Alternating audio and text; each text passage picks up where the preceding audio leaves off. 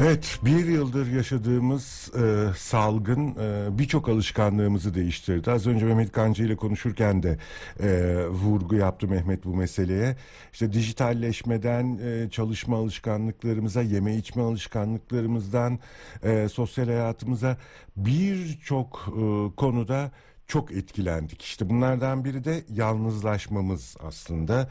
Ee, yani Türkiye için böyle bir e, sorun e, çok da yok denebilir belki. İşin uzmanına soracağız elbette birazdan. Çünkü e, geniş aile geleneği e, olan bir e, ülkeyiz, bir toplumuz ama e, dünyada da çokça konuşulan bir mesele bu. Hatta e, yine yayının başında da vurgulamıştık. Japonya'da bir Yalnızlık Bakanlığı bile kurulmuş e, bu meseleyi e, ele almak üzere.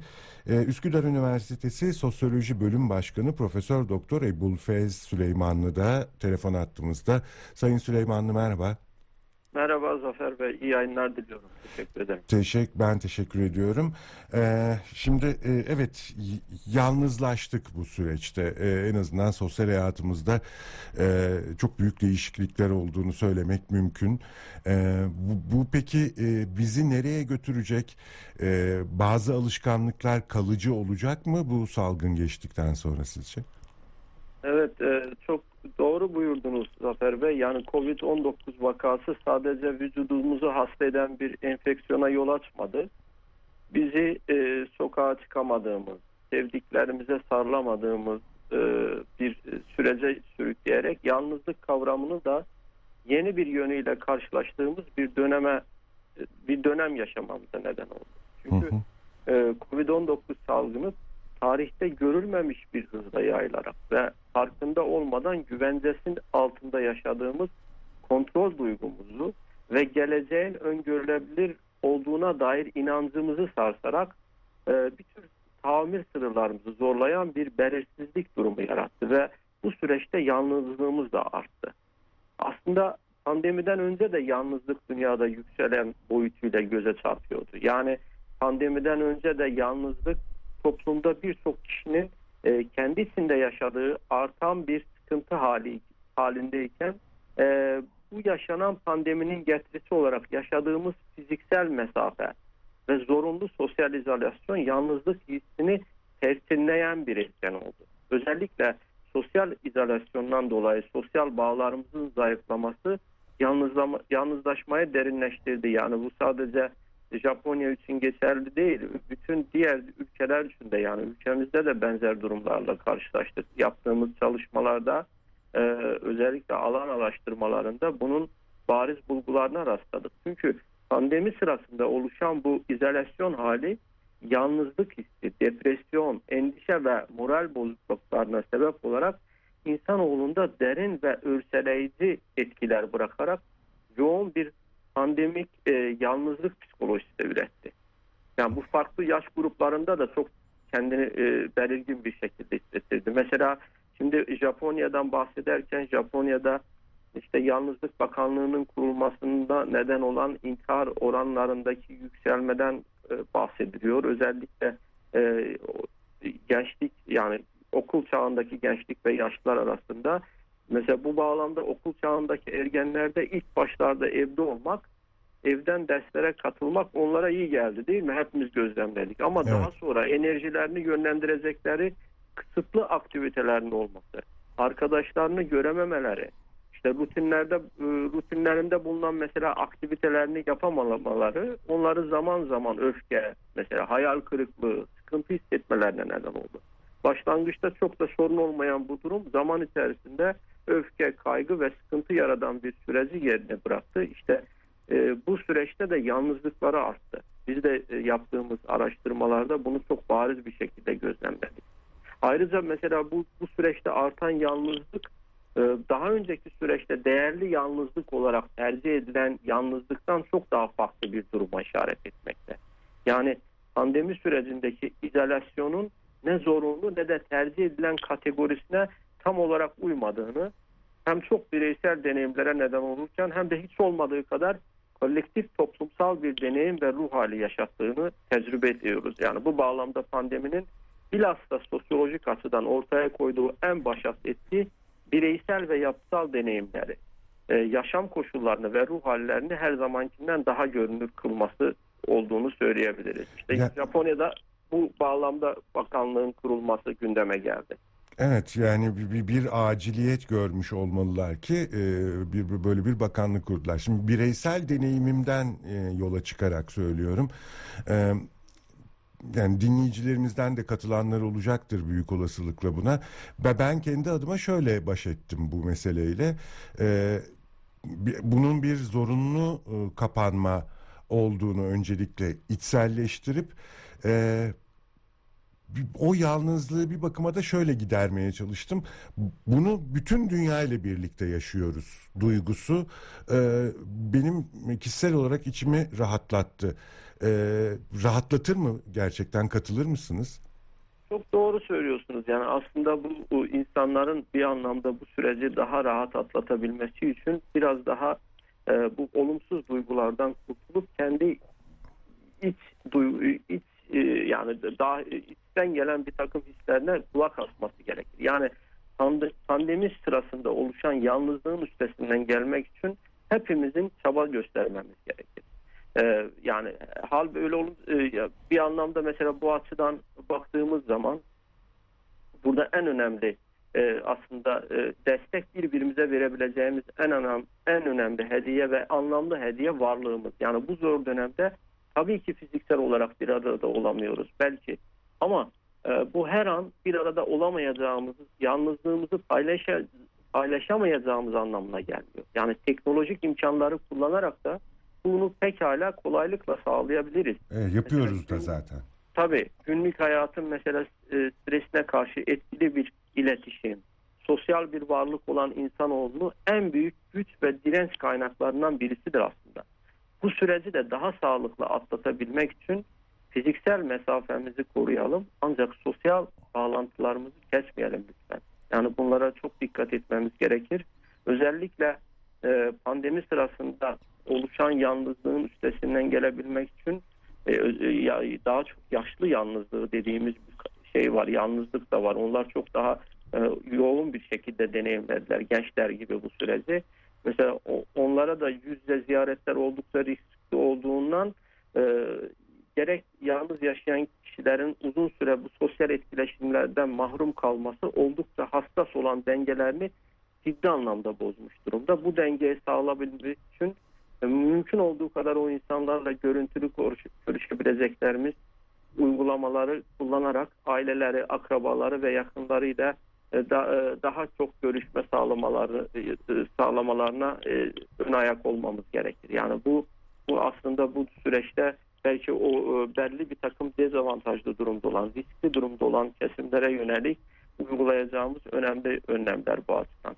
Yani yan, e, bu bu tarz etkinlikler bizim aslında kültürümüzde de var biliyorsunuz. Biz muhabbeti seven bir e, Evet. kültürden geliyoruz. Yani bu açıdan o muhabbeti lütfen kesmeyelim. E, e, bu süreçte birbirimizin o so- fiziksel mesafeye koruyarak sosyal bağlarımızı güçlü tutmaya çalışalım. Evet e, yapmaya çalıştığımızda tam olarak o zaten ama şimdi insan çok çabuk alışan bir varlık E, ve e, yani yine kendi deneyimlerimden yola çıkarak görüyorum ki alıştık da aslında bu duruma yani e, örneğin benim çok yakın bir dostumla işte biz e, salgın öncesinde e, işte 10 günde bir 15 günde bir muhakkak bir araya gelip uzun uzun sohbetler ederdik. E, şimdi işte onu telefonla daha kısa tabii ya da işte görüntülü konuşmayla yapıyoruz ve buna alıştık. Yani e, keza yine yaşlılarımızla sizin de vurguladığınız gibi onlara herhangi bir şey taşıma kaygısıyla e, görüntülü konuşmalar yapıyoruz annelerimizle babalarımızla. E, buna da alıştık aslında. Bir, bir yandan da rahat da geldi biraz. E, peki bu salgın bittiğinde e, bu alışkanlıklarımızı sürdürür müyüz? Yoksa e, e, eskiye dönüş çabuk olur mu? Yine insanın kolay alıştığı gerçeğinden hareketle.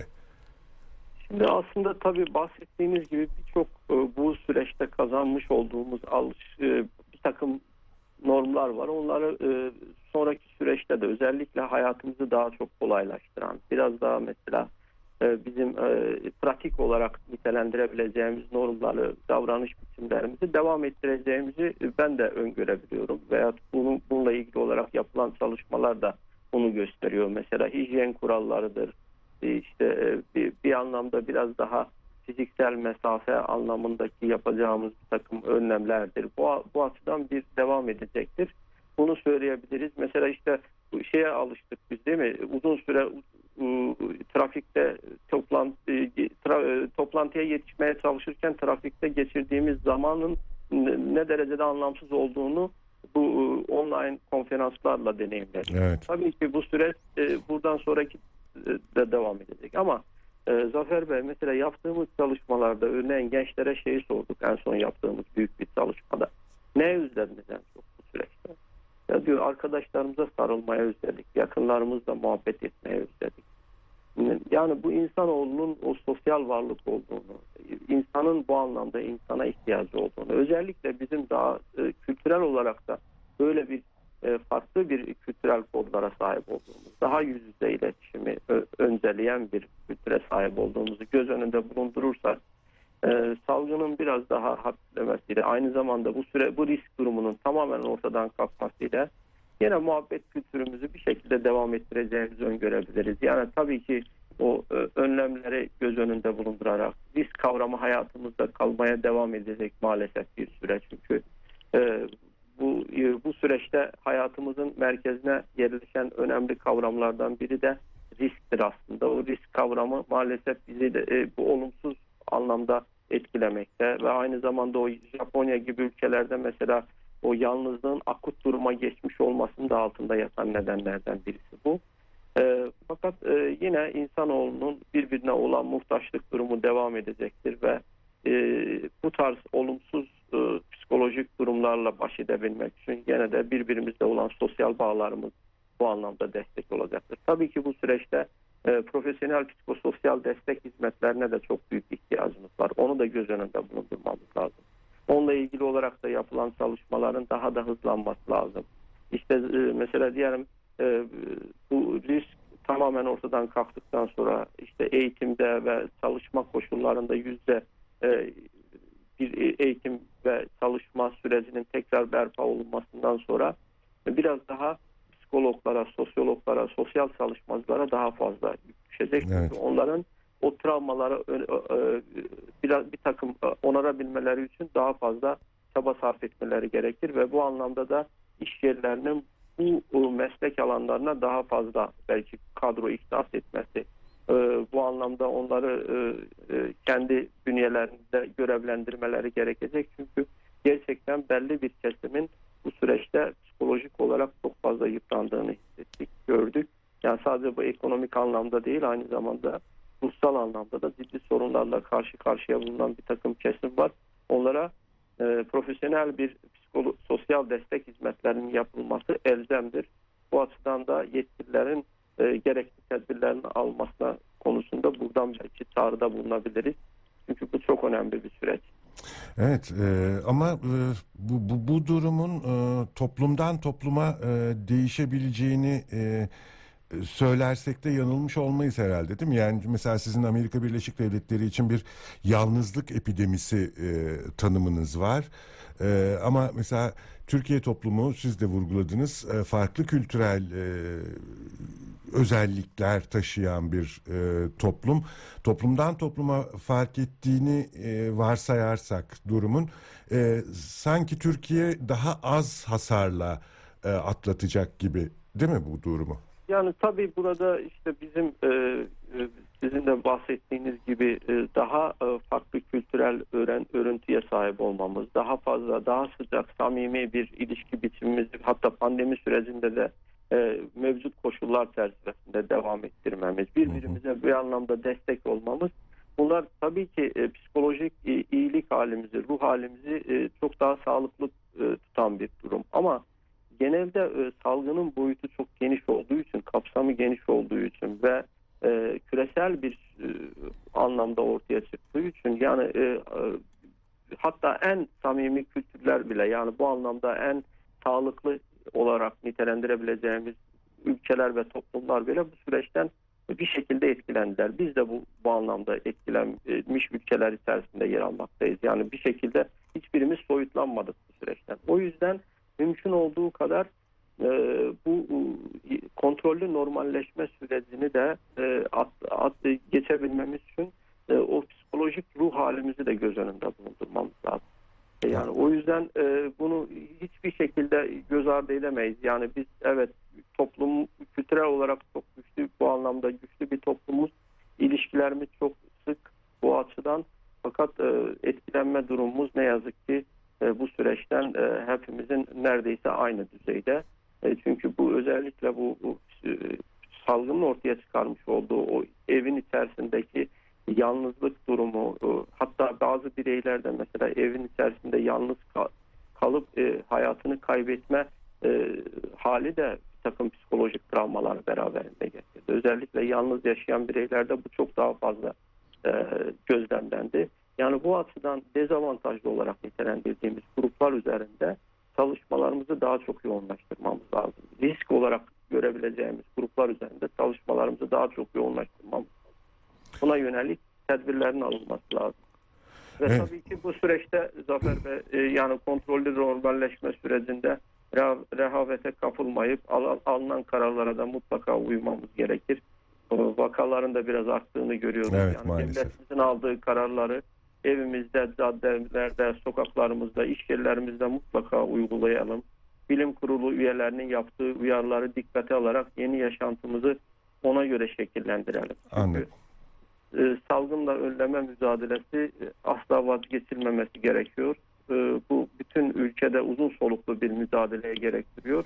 Eski gündelik yaşama yeniden dönsek bile bu durumun sa- salgın tehlikesi bitene kadar herkesin Evet. e, alınan tedbirlere ve oluşturulan kurallara uymaları da bir zorunluluk.